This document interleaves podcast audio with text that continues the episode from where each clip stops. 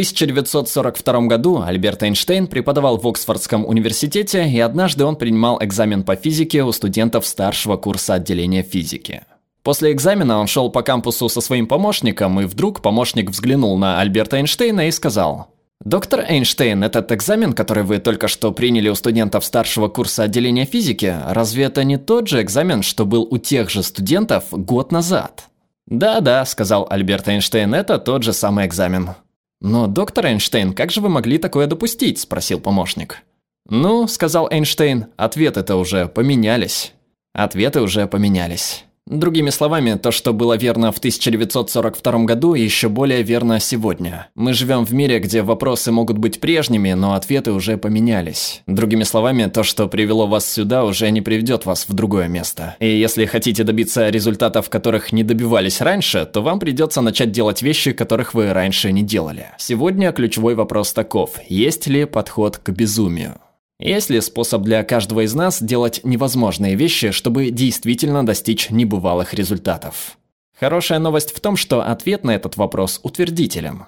Ведь то, что я собираюсь объяснить сегодня, это почему большинство всегда ошибается при принятии высокоэффективных решений. И как вы можете это использовать, чтобы получить все, что можно из всего того, что у вас есть.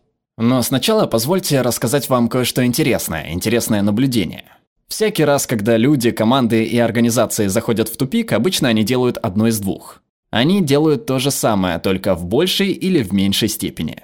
Но крайне редко можно увидеть, как вместо этого они начинают делать какие-то другие вещи. Вот что интересно, если взглянуть на данные, то приблизительно 3% людей вообще склонны делать другие вещи. Оставшиеся 97% продолжают биться об стену, как какие-нибудь безумные энергичные кролики на стероидах. Почему так происходит?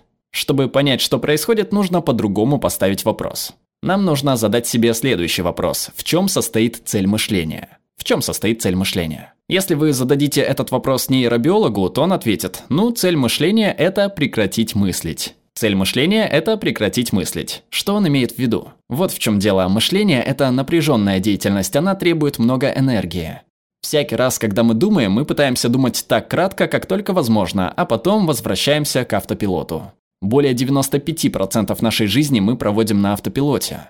Например, если вы хоть раз вели машину и внезапно осознавали «Ого, что я делал последние полчаса», то это был ваш мозг на автопилоте. Другой пример. Многие из вас прямо сейчас слушают меня на автопилоте. И я даже знаю, кто из вас. Вот в чем дело. Если ваш мозг работает на автопилоте, это ведет к тому, что ученые называют интеллектуальной миопией, также известной как туннельное зрение. Если у вас туннельное зрение, то это уже проблема, потому что оно не дает людям адекватно оценить свою деятельность. В этом и кроется причина того, что многие люди в своей жизни ведут себя как заурядный гонщик в гонке. Он сидит в машине, смотрит в зеркало заднего вида и видит своих конкурентов, и он находится так далеко позади, что он думает, что всех обогнал. Другими словами, дамы и господа, мы склонны думать в узких рамках. И рамка для этого очень хорошая метафора. Позвольте мне нарисовать рамку. Если вы к ней присмотритесь, вы увидите, что границы рамки очень хорошо очерчены. Мы мыслим внутри определенных границ. Я приведу пример. Одна из границ – это грань закона, а мы мыслим в правовых рамках. Я приведу вам пример. Мало кто из вас подумывает украсть кошелек у вашего соседа, чтобы профинансировать новый крутой стартап. Но, по меньшей мере, я на это надеюсь. Мы мыслим в границах закона, но для нас существуют и другие границы. Мы мыслим в технологических границах, в физических границах и также в границах морали. Вот почему мы мыслим в узких рамках. По меньшей мере, так мы думаем. Но реальность такова, что рамка, которой ограничено наше мышление, такая. Для тех, кто далеко и кому не видно, все дело в том, что она очень маленькая. Позвольте показать, насколько маленькой может быть эта рамка. Например, если вечером я скажу «давайте что-нибудь съедим, давайте поужинаем вечером», какие у нас будут варианты? Вероятнее всего, вы предложите «давайте купим пиццу, пойдем в ресторан, приготовим дома», куча отличных идей. Но я уверен, что мало кто из вас поднимет руки и скажет «Эй, давайте пойдем к шоссе неподалеку, посмотрим, сможем ли мы подобрать трупы животных на обочине и приготовить поджаристый ужин». Это была бы очень тревожная мысль. Но вот что забавно, для многих в этом мире это был бы абсолютно нормальный ответ, в котором нет ничего такого. Что показывает нам, что рамка, в границах которой мы думаем, на деле очень и очень маленькая. Если вы присмотритесь к вашей отрасли или профессии, то увидите, что вы тоже думаете в очень узких рамках. Границы этой рамки называют промышленными стандартами или промышленными нормами. Например, если вы работаете в ресторанном бизнесе, тогда промышленный стандарт будет таков. Люди приходят в ваше учреждение, они едят, а затем они платят. Это стандарт, так делают все. Другой пример. Если вы работаете в банковском деле, то норма такова. Люди дают вам деньги, вы говорите большое спасибо, и вы даете эти деньги кому-то еще. Что тут такого? Это и есть банковские услуги. Это стандарты, нормы в промышленной или профессиональной отрасли. Но вот что вам нужно знать. Слово «норма» – это сокращение для слова «нормальный». Другими словами, если вы делаете то же, что и все остальные, вы получаете такие же результаты, как и все, и это и есть нормальные результаты. Но дело вот в чем сегодня мы стремимся к исключительным результатам. Конечно же, ключевой вопрос тогда будет, как вы можете вытащить себя за рамки. Из этой малюсенькой рамочки вашей области деятельности и перебраться в более счастливое место, где рождается потрясающая инновация. Как вы можете это сделать? Позвольте познакомить вас с любопытной историей о водителях такси в Лондоне. Если вы хотите стать водителем такси в Лондоне, вам необходимо знать наизусть весь город, и сам экзамен так и называется «знание».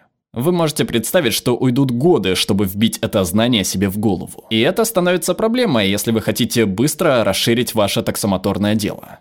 Поэтому они задались вопросом, как мы можем быстро расширить наше дело и в то же время нанимать водителей такси, ничего не знающих об устройстве Лондона. Тогда они выработали весьма оригинальное решение. Они сказали, ну тогда на деле мы создадим два вида такси.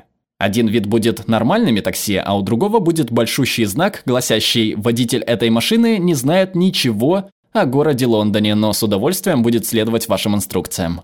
Это блестящее решение, потому что оно привлекло тех людей, которые живут в Лондоне, знают город очень хорошо и, наконец-то, наконец-то, наконец-то могут побыть главным в такси. Блестящее решение. Дамы и господа, это звучит как очень миленькая история, но в ней гораздо больше, чем открыто взгляду. Потому что мы обнаруживаем, что эти прорывные инновации, исключительные результаты получаются, когда люди наконец-то решают нарушить стандарты или нормы в их отраслевой или профессиональной области деятельности. Вы видите это снова и снова. Например, если бы у вас был мебельный бизнес, и однажды вы бы решили больше не делать сборку мебели для своих клиентов, возможно, вы превратились бы в такую компанию, как IKEA. Еще пример. Если бы у вас был компьютерный бизнес, и однажды вы бы решили больше не продавать свои компьютеры в розницу, возможно, вы оказались бы компанией под названием Dell. Дамы и господа, это все означает, что к безумию есть подход. И понимание того, что большинство всегда ошибается, когда дело касается принятия высокоэффективных решений. Наконец-то у вас есть возможность перестать исправлять вещи и вместо этого двигаться к невероятным инновациям. Дамы и господа, римский император Марк Аврелий однажды сказал, что задача жизни не в том, чтобы быть на стороне большинства, а в том, чтобы не попасть в ряды умалишенных.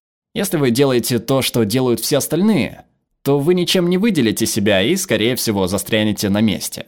Вот почему, когда доходит до высокоэффективных решений, большинство всегда ошибается. Вот что мы знаем.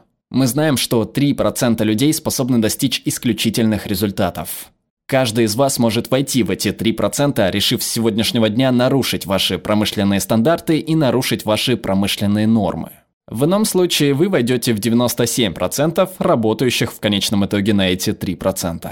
С сегодняшнего дня выбор за вами. Большое вам спасибо. Видеоверсии этой и других лекций TED ищите у нас в Телеграме, ссылка в описании. Спасибо за поддержку нашим подписчикам на Патреоне и Бусти. Если вам нравится то, что мы делаем, вы можете присоединиться. Перевела Евгения Макуни, отредактировала Юлия Калистратова, озвучил Глеб Иванов.